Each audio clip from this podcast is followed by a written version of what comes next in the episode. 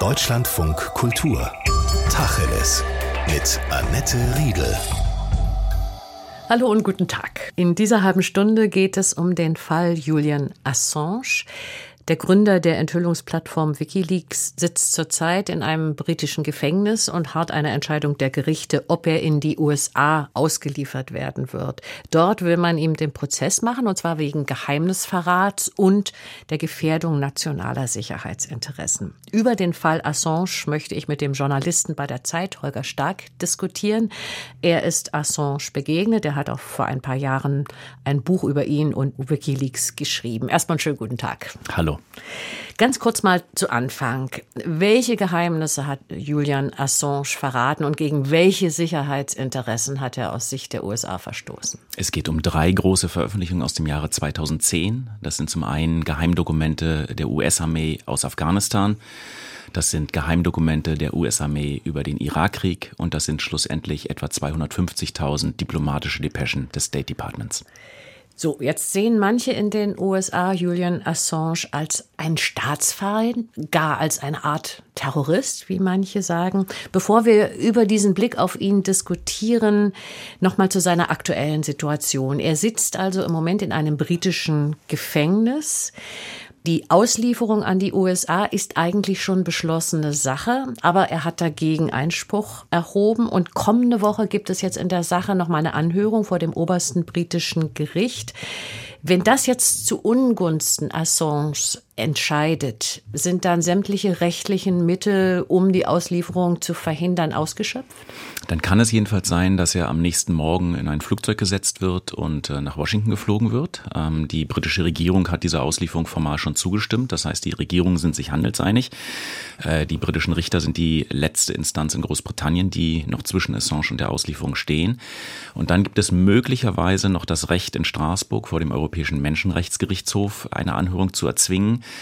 Da wäre Assange aber abhängig vom Goodwill der britischen Regierung. Die könnte diese Straßburger Instanz ignorieren und ihn trotzdem ins Flugzeug setzen. Ähm, Obwohl also ja die Briten sich im Brexit-Vertrag meines Wissens verpflichtet haben, die Sprüche des Europäischen Gerichtshofs für Menschenrechte, nicht des EuGH, aber für Menschenrechte anzuerkennen. Und dann müssten sie es ja abwarten, was die dazu sagen. Ja, das ist ähm, heiß diskutiert in Großbritannien. Es gibt auch andere Fälle, Ruanda und, äh, und ähnliche, wo die Regierung nicht happy ist. Insofern ist das so eine Grauzone, wo nicht ganz klar ist, wie die Regierung sich verhalten würde.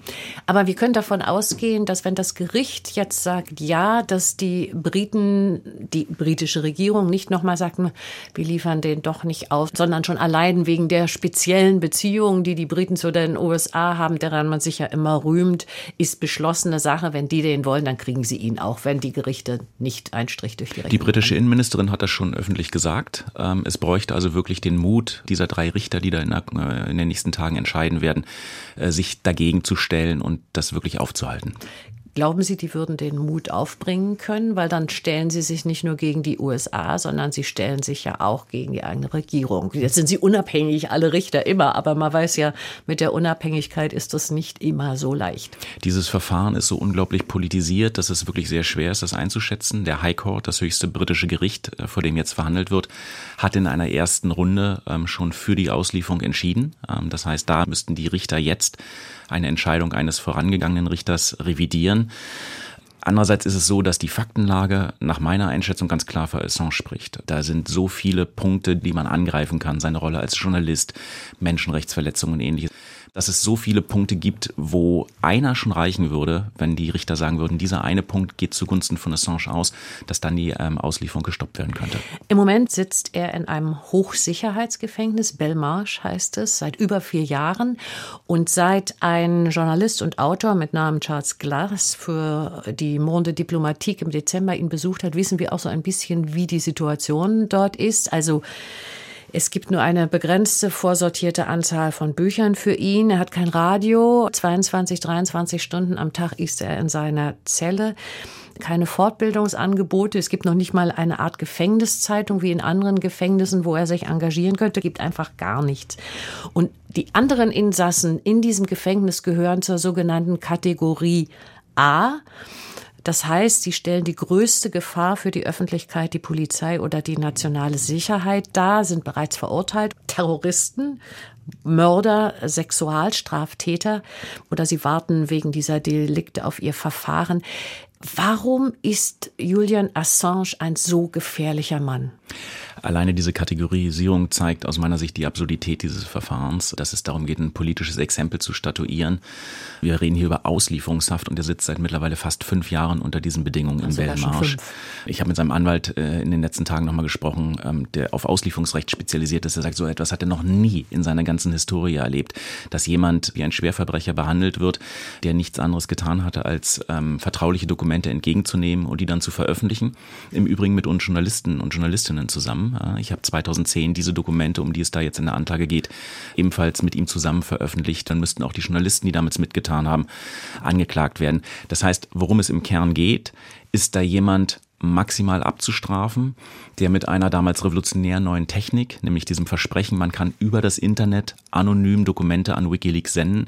Wikileaks guckt die dann an, prüft die und veröffentlicht die unzensiert.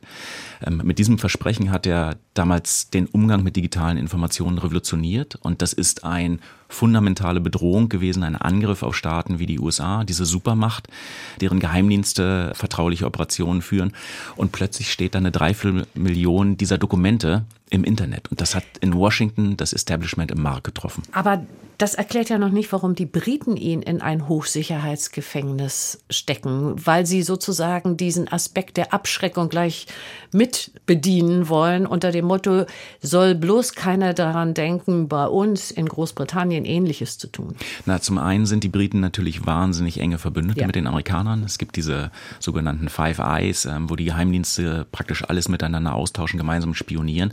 Dokumente, die in den USA öffentlich werden, bedrohen potenziell auch aus britischer Sicht die nationale Sicherheit in Großbritannien. Und dann muss man sagen, dass das Presserecht in Großbritannien auch nicht sehr liberal ist. Erlasse der Richter äh, verhindern auch da an vielen Stellen eine freie Berichterstattung. Das heißt, die Briten sind da in der Gedankenwelt ganz nah an dem, was in Washington gedacht wird. Man kann ja teilweise fast befürchten, dass das so eine Art Rachefeldzug auch ist, weil diese Großmacht USA von Assange der den Verrat ja gar nicht selber begangen hat, das war Chelsea Manning, sondern er hat veröffentlicht, was sie ihm zugespielt hat, dass es so eine Art Reaktion darauf ist, dass die USA sich herausgefordert fühlen. Und entsprechend hat auch die UN-Berichterstatterin für Folter, Jill Edwards, an die britische Regierung appelliert. Wir haben schon gesagt, wahrscheinlich ohne viel Erfolg. Sie möge die Auslieferung an die USA aussetzen. Sehen Sie denn, wie Jill Edwards, die Gefahr, dass Assange in den USA Folter ausgesetzt ist? Folter im klassischen Sinne, also jemand auf eine Streckbank zu schnallen oder ähnliches, ich glaube, das brauchen die Amerikaner gar nicht. Es reicht, Assange in irgendein Hochsicherheitsgefängnis in Colorado oder in Kansas oder irgendwo im mittleren Westen zu stecken, wo er wenig Besuch hat, wo er wenig Austausch hat mit Leuten und ihn damit von der Bildfläche verschwinden zu lassen. Und wir müssen nochmal bei Assange wissen, ähm, er zeigt Symptome von Asperger. Das heißt, diese Art des engen Haltens, das zum Beispiel bei Corona war, wo er praktisch nicht seine Zelle verlassen konnte, das macht ihn regelrecht wahnsinnig. Ich habe mit Stella Assange, einer Frau, lange geredet, die hat mir das sehr eindrücklich beschrieben. Das ist dann so wie ein Tiger, der in seiner Zelle auf zwei Quadratmetern hin und her sich nicht bewegen kann. Das, das ist für jemand wie Assange, für den intellektueller Austausch wie Sauerstoff zum Leben ist, ist das wirklich lebensbedrohlich. Und das war der Grund, weswegen die allererste Instanz in London auch gesagt hat, die erste Richterin, ja, ja, mag ja sein, dass der da gegen die nationale Sicherheit verstoßen hat. Wir liefern ihn aber trotzdem nicht aus, weil sein Leben gefährdet ist. Und das ist dann von einer späteren Instanz durch eine andere Entscheidung abgelöst worden, äh, und zwar eine Entscheidung pro Auslieferung. Zumal man ja wissen muss, dass vor diesen fast fünf Jahren jetzt schon, wie Sie gesagt haben, in dem Gefängnis er im Grunde auch schon eingesperrt war. Denn er war sieben Jahre in der ecuadorianischen Botschaft in London, hatte zwischenzeitlich auch die Staatsbürgerschaft bekommen. Das wurde ihm dann äh, entzogen und die Ecuadorianer haben sozusagen ihn den britischen Behörden ausgeliefert. Das heißt, diese ganze Saga dauert inzwischen seit elf Jahren. Genau, und ich habe ihn in der Botschaft auch einmal besucht, ähm, ein alter viktorianischer Bau, wo er zwei kleine Zimmer zur Verfügung hatte. Da versucht hat, irgendwo zwischendrin sich mit sowas wie Skateboard fahren und ein bisschen Fitnessgeräten frisch zu halten. Ähm, und gleichzeitig aber auch überwacht worden ist, mutmaßlich von der CIA, die bis hin zu Sexualität, Intimverkehr und so mit Kameras alles verfolgt hat. Also die Vorstellung, zwölf Jahre lang erst auf engstem Raum in dieser Botschaft und dann in Belmarsh in dem Hochsicherheitsgefängnis gefangen gehalten zu werden, das macht mir was mit einem Menschen und das macht einen auch kaputt.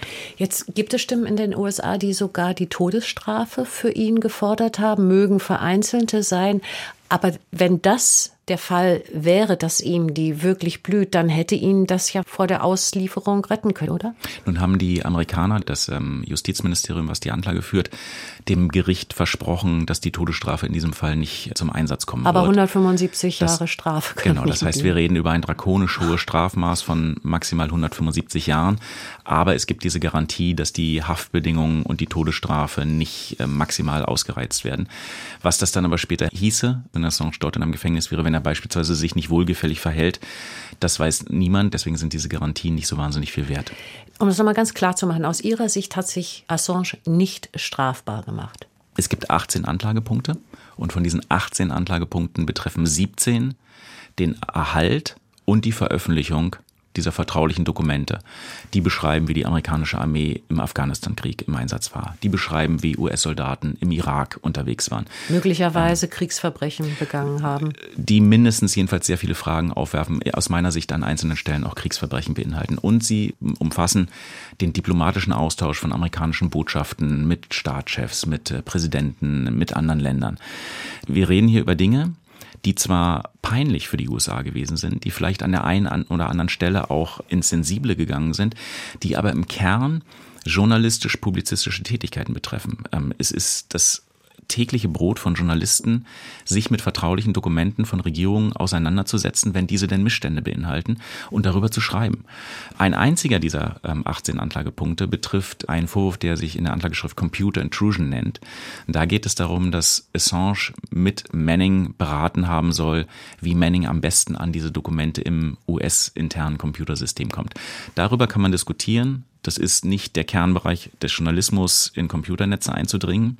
Es ist auch nicht der Job eines Journalisten, jemand anderes dabei zu beraten, wie er in Computernetze eindringt. Aber das ist eine wirklich nachrangige Position, die niemals diese lange Haftstrafe rechtfertigt. Aber nochmal grundsätzlich ja gefragt, muss man nicht immer abwägen zwischen einem Informationsinteresse der Öffentlichkeit und der Wahrung vertraulicher Staatsgeheimnisse? Also muss alles immer veröffentlicht werden dürfen?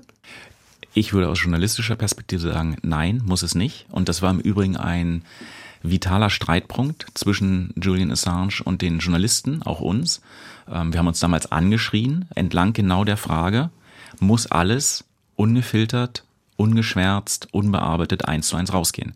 Und wir haben immer die Position damals vertreten und gesagt, Kabel- oder Kriegsberichte, die einen Missstand beinhalten, die müssen in jedem Fall raus. Aber solche, die beispielsweise den Namen eines US-Informanten in einem afghanischen Dorf beinhalten, der über die Taliban berichtet hat. Der würde den ja gefährden. Der potenziell, wenn der Name durchsickert, von den Taliban dann gejagt würde und vielleicht am nächsten Baum aufgeknöpft. So ein Name muss aus journalistischer Sicht nicht veröffentlicht werden, sollte nicht und vielleicht darf er es auch nicht. Und da gab es immer einen klaren Dissens zwischen dem, was Wikileaks tut und dem, was die Journalisten, die damals daran beteiligt waren, vom Spiegel, vom Guardian und von der New York Times äh, gesehen haben. Das heißt, Sie würden nicht so weit gehen wie Julian Assange selbst, der mal gesagt haben soll, es müsste die Möglichkeit geben, Machtgebilden nicht mehr zu überlassen, zu entscheiden, was wie lange geheim gehalten wird. Ich bin ein klassischer Anhänger davon, dass die Presse, dass der Journalismus die Mächtigen, die Herrschenden, die politische Klasse, aber auch die Wirtschaft zur Rechenschaft ziehen sollte für Missstände. Das heißt, wenn wir feststellen, dass es bei Siemens Korruption gibt, wenn wir feststellen, dass im Wirtschaftsministerium geschlammt oder gemauschelt wird, dann gehört das unbedingt an die Presse. Egal auch, wie diese Informationen zu Journalisten kommen, also ob die Art und Weise, wie diese Informationen beschafft wurden, strafbar ist? Das ist für mich als Journalist erstmal nicht die entscheidende Frage. Für mich ist die entscheidende Frage, wenn ich einen Staatssekretär in einem Ministerium dabei ertappe, wie er sich bestechen lässt und deswegen einen Auftrag an ein Unternehmen gibt, dann nehme ich auch Dokumente entgegen, die möglicherweise von meiner Quelle auf dubiosen, fragwürdigen Wegen erlangt worden sind. Als Journalist selber würde ich nie und darf ich nie ähm, Amtsträger bestechen. Ich würde auch nie in Computernetze eindringen, ähm, hacken. Das sind rote Linien, die Journalisten nicht überschreiten dürfen. Aber klar sind wir darauf angewiesen, dass sich da mal jemand meldet und auch unautorisiert Informationen weitergibt, so wie Chelsea Manning das damals getan hat. Sie hören Deutschland von Kultur. Wir reden Tacheles mit dem Journalisten und Autor Holger Stark. Und es geht um den Fall des Wikileaks-Gründers Julian Assange. Für manche ist er so eine Art tragischer Held, für andere eben ein Schurke und Verräter von Staatsgeheimnissen. Es scheint aber so zu sein, dass sich jetzt hinten raus nach Jahren die Stimmen derjenigen mehren, die ihn verteidigen. Reporter ohne Grenzen, Medienschaffende weltweit, Amnesty International. Viele sehen eben diese Veröffentlichung von Kriegsprotokollen und Kommunikationen mit US-Botschaften als ein Signal für Pressefreiheit. Und die Pressefreiheit in Demokratien sollte einen besonders großen Stellenwert haben. Würden Sie sagen, es ist eben keineswegs so, dass Julian Assange ein Staatsfeind ist, aber schon ein Staatsanfeinder und dass das im Sinne von Demokratien zu begrüßen ist? Er stellt ohne jede Frage Staaten radikal in Frage. Er ist in gewisser Weise auch eine Bedrohung für Regierungen deren Job es aber ist, ihre Geheimnisse zu schützen. Und mit seiner Idee, die er 2007 ähm, in die Welt gebracht hat, äh, WikiLeaks, hat er alleine durch dieses radikale Infragestellen Diskussionen ausgelöst in den Medien, im Verhältnis zwischen Medien und Politik, die zu, aus meiner Sicht, einem besseren Verständnis dafür geführt haben, wie sauberes Regieren aussieht, wie aber auch kritischer Journalismus auszusehen hat. Wir müssen ja immer wieder neu justieren, wie nah darf Journalismus an Regierungen dran sein. Wie kritisch muss er sein? Wie viel Nähe und wie viel Distanz muss es geben? Und dieser radikale Ansatz zu sagen, Informationen, die bei mir reinkommen, die werden auch veröffentlicht. Der hat viele Gewissheiten in Frage gestellt.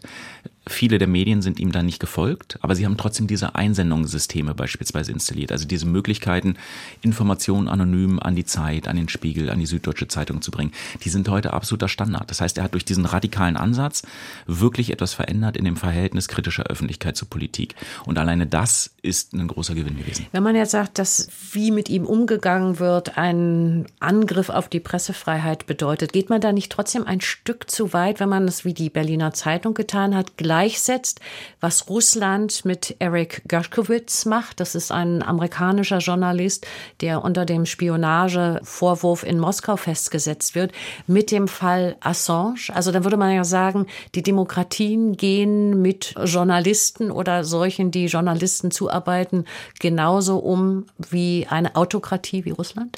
Da sind auf der einen Seite fundamentale Unterschiede. Ich kann mich in Amerika hinstellen, auf dem Platz vom Weißen Haus und Joe Biden beschimpfen, kritisieren, äh, mich über ihn lustig machen, so viele wie ich will. Wer das auf dem Platz vor dem Kreml mit Putin probiert, hat vielleicht fünf Minuten oder zehn Minuten, bis er von der äh, Staatspolizei abtransportiert wird. Das ist ein fundamentaler Unterschied in der Pressefreiheit. Aber andersrum ist auch richtig, dass der Fall Julian Assange nicht sehr gut aussieht, wenn man den Namen Assange aus den Anklagen rausstreichen würde und aus den Prozessberichten und da zum Beispiel Nawalny reinschriebe, hm. dann ähm, wäre es nicht so wahnsinnig leicht zu erklären, warum mit jemand wie Nawalny so umgegangen wird. Gucken wir mal auf die deutsche Politik oder besser gesagt Regierungspolitik und deren Umgang mit dem Fall.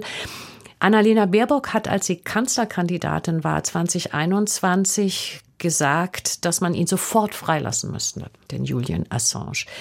Mir ist jetzt nicht bekannt, dass sie sich als Außenministerin sehr für ihn verwendet hätte. Aber warum sollte auch die Bundesregierung sich in diesen Fall einmischen, wenn sie doch das gleiche Problem hätte wie auch die Briten, dass sie nämlich die Beziehung zu den USA noch dazu in einer relativ kritischen Weltsituation im Moment gefährden würde? Ja, Baerbock vor der Wahl und Baerbock nach der Wahl. Zeigt, ja, aber jetzt bisschen, ist sie regierungsverantwortlich. Ja, klar. Es zeigt Als bisschen, Oppositionelle ist es einfacher, sowas zu fordern. Absolut korrekt zeigt, zeigt aber ein bisschen auch die Doppelstandards, die dann Einzug halten in den Wahlkampf und, und andersrum äh, in, in die Regierung. Und ich glaube, genau das ist auch der Grund, weswegen Baerbock da so schweigt. Ähm, sie hat einen Mitarbeiter der deutschen Botschaft in London ähm, in den Prozesssaal geschickt, der Prozessbeobachtung begeht und immer brav berichtet, hält sich aber ansonsten zurück. Ich habe sie das auch nochmal gefragt, ob sie denn zu ihrer alten Forderung noch steht. Hm. Und dann ließ sie nur mitteilen, dass äh, sie volles Vertrauen in die britische Rechtsstaatlichkeit genau, hat. Genau, das sagt auch ihr Staatssekretär Thomas Bagger, Zitat, man habe eben keinen Zweifel daran, dass die britische Justiz rechtsstaatlichen Prinzipien folgt und man habe keinen Zweifel daran, dass die Rechtsstaatlichkeit und die Unabhängigkeit der Justiz in den USA befolgt wird. Darf da ich, haben Sie darf, aber auch recht, darf oder? Darf ich da die Zweifel einmal nachtragen, wenn es das Auswärtige Amt schon nicht tut? Wir reden hier von, wie gesagt, 17 Anklagepunkten, die die Publikation von Informationen ähm, betreffen. Wir reden von einem Gesetz, dem Espionage Act, das im Ersten Weltkrieg vor über 100 Jahren äh, gegründet wurde, ähm, um Spione und Landesverräter zu verfolgen, was dann jahrzehntelang vor sich hin verstaubt ist und nie angewendet wurde und jetzt wieder rausgekramt wurde. Das heißt, es gibt doch wenig Zweifel daran, dass es hier um eine politische Verfolgung geht. Im britischen Auslieferungsrecht, in dem Abkommen zwischen Großbritannien und den USA, ist festgelegt, dass politische Verfolgte nicht ausgeliefert werden dürfen. Wenn man das nach den Buchstaben des Gesetzes durchdekliniert, müsste dieses Auslieferungsverfahren längst beendet worden sein. Ist es aber nicht. Das sind für mich begründete Zweifel auch an der Rechtsstaatlichkeit in Großbritannien, jedenfalls in diesem Verfahren. Jetzt könnte man sagen, es ist ja ziemlich schnuppe, was Deutschland sagt oder nicht sagt. Es ist nicht viel interessanter, was die Australier sagen. Und da kommt ja mittlerweile auch einiges an Kritik an dem Verfahren. Und ähm, australische Politiker setzen sich dafür ein, dass dieses Auslieferungsverfahren ausgesetzt wird. Denn ich weiß nicht, ob Assange noch oder wieder australischer Staatsbürger ist. Er, er ist der australische, hat die ja. australische Also dann ist das doch letztendlich viel wichtiger, was die sagen, als das, was die Deutschen sagen. Zumal die Australier ja auch zu diesen Five Eyes, von denen Sie vorhin gesprochen haben, also den verbündeten Geheimdiensten, die sich austauschen gehören. Das ist tatsächlich ein Hoffnungsschimmer. Die australische Regierung hat viele Jahre lang geschwiegen und sich faktisch an die Seite der Amerikaner gestellt, was die Strafverfolgung anging, hat aber vor einer Weile angefangen, diesen Kurs zu revidieren und setzt sich mittlerweile für Julian Assange ein. Das ist eine Möglichkeit für den Fall, dass es zu einer Auslieferung kommt, dass dann am Ende eventuell ein diplomatischer Deal zwischen den USA und Australien nochmal steht, dass beispielsweise Assange verurteilt wird, um dann aber nach einer gewissen Haftstrafe nach Australien geliefert zu werden und dann dort seine Haft verbüßt oder dann auf freien Fuß kommt, wie auch immer. Ich weiß, dass die australische Regierung sich auch in Washington hinter den Kulissen sehr für ihn einsetzt im Moment und ähm, das gibt zumindest ein bisschen Hoffnung. Und auch in Deutschland äh, fangen ja Persönlichkeiten des öffentlichen Lebens an, sich vermehrt für ihn einzusetzen. Es hat einen Brief gegeben im September an Annalena Baerbock, die deutsche Außenministerin. Da haben Günter Wallraff, Daniel Kehmann, Volker Schlöndorff, Alice Schwarzer, diverse Chefredakteure unterschrieben, kann das in irgendeiner Form eine Wirkung entfalten? Also erwarten Sie, dass auch das deutsche Außenministerium nochmal ein Wort für ihn einlegt und sei es hinter den Kulissen? Wenn es die deutsche Regierung täte, dann würde das schon gehört. Ich fürchte, dass die prominenten Persönlichkeiten des öffentlichen Lebens, dass deren Einfluss begrenzt ist. In den vergangenen zehn Jahren haben immer wieder weltweit sich Prominente für ihn eingesetzt, ähm, viele Schriftsteller und, und ähnliche. Ich glaube, das ist abgestumpft. So wichtig und so toll das ist, diese Stimmen zu erheben. Ich glaube, dass davon lässt sich die amerikanische Regierung nicht mehr beirren. Die beiden Administrationen hat dieses Verfahren ja von Donald Trump geerbt, in dessen Amtszeit diese Anklageschrift öffentlich geworden ist, in dessen Amtszeit auch die CIA Assange verfolgt hat, äh, zwischendrin sogar erwogen hat, ihn zu entführen. Ähm, es gibt auch ähm, Anschlagspläne auf ihn, die öffentlich geworden sind. Und die beiden Administrationen hat sich relativ früh entschieden, nicht zu intervenieren, nicht einen politischen Entschluss zu fassen, dieses Verfahren zu stoppen, sondern es einfach laufen zu lassen. Und daran fürchte ich, ändern auch öffentliche Appelle wenig. Wir haben in Deutschland seit dem Sommer 2023, seit dem letzten Jahr, ein Whistleblower-Gesetz, ein Hinweisgeberschutzgesetz, das verbietet, dass jemand, der auf Missstände aufmerksam macht, sanktioniert wird. Also weder entlassen, degradiert oder sonst wie diskriminiert wird. Das gilt für aktuelle und ehemalige Mitarbeiterinnen von Unternehmen, Bewerberinnen sogar, Unterstützerinnen oder eben auch Journalistinnen. Nicht geschützt an diesem Gesetz sind eben Hinweise aus dem Geheimdienstbereich. Das heißt also auch bei uns, auch mit diesem neuen Gesetz, würde ein Julian Assange angeklagt werden. Ja, und zwar gleich aus zwei Gründen. Assange ist ja im klassischen Sinne kein Whistleblower. Der Whistleblower, also derjenige, der, Chelsea Manning, der, genau, war derjenige, der quasi im wörtlichen Sinne in die Pfeife bläst und sagt, hier läuft was grundlegend falsch. Das war Chelsea Manning, die damals in diesem Compound der US-Streitkräfte in der Nähe von Bagdad im Irak saß, äh, zuerst auf dieses Video gestoßen ist, wo ein Helikopter der US-Armee in Bagdad äh, mit zynischen Kommentaren Unschuldige am Boden mit der Bordkanone niedermäht. Davon war sie seinerzeit so geschockt, dass sie weiter angefangen hat, ähm, in den Unterlagen zu buddeln, immer mehr gefunden hat und sich auf der Grundlage voller Empörung, was da falsch läuft, an Wikileaks gewandt hat.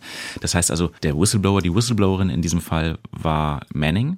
Und Julian Assange hat diese Dokumente nur entgegengenommen und damals publiziert mit uns Journalisten. Gut, aber dann nehmen wir den Fall Edward Snowden, der ja nun ein klassischer Whistleblower war. Der hat öffentlich gemacht, wie die US-Geheimdienste massenhaft ohne konkrete Anlässe Menschen ausgespäht haben. Ist mittlerweile in Moskau, hat mittlerweile die russische Staatsbürgerschaft. Aber auch da würde man sich fragen, ob der nach dem neuen Gesetz, was wir haben, in der Bundesrepublik angeklagt worden wäre oder eben nicht. Das wäre mit Sicherheit so passiert, weil alles, was vertraulich eingestufte Informationen sind, also das, was immer mit dem Schlagwort der nationalen Sicherheit umschrieben wird, äh, und wo es ein klares Klassifizierungssystem gibt, vertraulich, streng vertraulich, geheim, streng geheim. Äh, Dokumente mit diesen Stempeln, von den Behörden immer schön blutrot oben gestempelt, die sind von diesem Whistleblower-Schutz ausgenommen. Das heißt, wo ein Edward Snowden die Geheimnisse der NSA des Geheimdienstes. Äh, der Abhörbehörde der Amerikaner einen Journalisten übergibt oder ein deutscher Edward Snowden die Geheimnisse des Verfassungsschutzes oder des Bundesnachrichtendienstes, äh, dann unterliegen die keinem Privileg des Schutzes und so jemand würde mit Sicherheit angeklagt und höchstwahrscheinlich auch verurteilt werden. Trotzdem muss ich mal darauf zurückkommen, wir haben es vorhin schon kurz angetippt, dass in einem begrenzten Maße das doch auch legitim ist, dass Geheimdienste geheime Informationen haben wollen, sonst sind sie doch überflüssig. Es gibt sicher ein Arkanum staatlicher Vertraulichkeit. Nun wissen wir aber auch, dass Regierungen per se Dinge falsch machen, Missstände in der Politik vorkommen. Äh, über Korruption haben wir schon geredet. Ich will noch mal ein anderes Beispiel nennen. Die Frage beispielsweise, ob deutsche Beamte in syrischen Foltergefängnissen vernehmen dürfen, ob Leute auf Guant in Guantanamo, deutsche Staatsbürger, zu Recht legitimerweise festgehalten werden. All das sind Grauzonen von ähm, Regierungshandeln, äh, wo Regierungen oft auch Linien überschreiten und wo dann der Job der Öffentlichkeit einsetzt, von Journalisten, Journalistinnen, diese Informationen öffentlich zu machen. Das heißt also, es gibt keine klare Definition. Regierungen wollen per se. Ist schwer, weil dann kann auch jemand diese Definition in seinem eigenen Sinne. Genau. Regierungen wollen per se maximal viel Informationen schützen. Deswegen wird auch dieser blutrote Stempel der Vertraulichkeit sehr exzessiv exzessiv gebraucht. Missbraucht teilweise, manchmal um sicherlich, Missstände manch, zuzudecken? Manchmal sicherlich auch missbraucht. Und es ist die Aufgabe der Öffentlichkeit, da ein Korrektiv zu sein. Und dann muss es immer im Einzelfall angeschaut werden, was davon gehört wirklich an die Öffentlichkeit, weil es einen Missstand betrifft. Was ist also öffentliches Interesse an einem solchen Fall? Und wo greift dieses Arkanum der Vertraulichkeit eines Staates äh, auch möglicherweise in internationalen Beziehungen und ähnlichem? Da gibt es keine pauschale Antwort drauf. Das ist immer ein Spannungsverhältnis und es wird immer so sein, dass Publizisten und Journalisten unbequem sind und es wird immer so sein, dass Regierungen versuchen, die zurückzudrängen. Und deswegen ist es so wahnsinnig wichtig, dass Julian Assange Assange nicht für etwas 125 oder 175 Jahre ins Gefängnis geht, was am Ende einer öffentlichen Diskussion gedient hat, wo sich Historiker mit dem Material befassen und wo wahnsinnig viele Dinge aufgeklärt worden sind, die wirklich, wirklich nicht gut gelaufen sind. Das heißt aber auch, dass es in jedem neuen Fall immer wieder diese Diskussion geben wird, wo sind rote Linien, ein berechtigtes Interesse, Geheimnisse zu wahren, überschritten worden und wo hat es der Öffentlichkeit wirklich gedient? Korrekt, aber deswegen haben sich auch die damals fünf beteiligten Medien, die mit Assange diese Geheimnisse veröffentlicht haben, also der Guardian, die New York Times, der Spiegel in Deutschland, El País und Le Monde in Frankreich, die haben sich vor anderthalb Jahren in einem öffentlichen Aufruf auch dazu bekannt und haben gesagt, Journalismus an sich ist kein Verbrechen. Und deswegen darf Julian Assange nicht verurteilt und nicht ausgeliefert werden. Sie haben vorhin schon kurz Joe Biden angesprochen. Wenn Assange ausgeliefert wird, was möglicherweise in der kommenden Woche schon passieren könnte, dann könnte Präsident Biden in dem, was man Akt der Menschlichkeit nennt, ihn begnadigen. Er könnte argumentieren, selbst wenn er schuldig im Sinne der Anklage ist, hat er mit den zwölf Jahren, die er mehr oder weniger eingeschlossen war und den fast fünf Jahren, die er jetzt im Gefängnis sitzt, seine Strafe in gewisser Weise abgedient. Sie sehen aber keine Anzeichen dafür, wir haben Wahlkampf, dass Biden das machen könnte. Es gibt jedenfalls keine Indizien. Ähm, was denkbar ist, ist ein Szenario wie bei Chelsea Manning, die damals äh, von Barack Obama nach fünf oder sechs Jahren in Haft begnadigt sieben, wurde ja, oder genau. sieben sogar. Hm. 35 Jahre hätte sie eigentlich genau, sitzen sollen. Genau.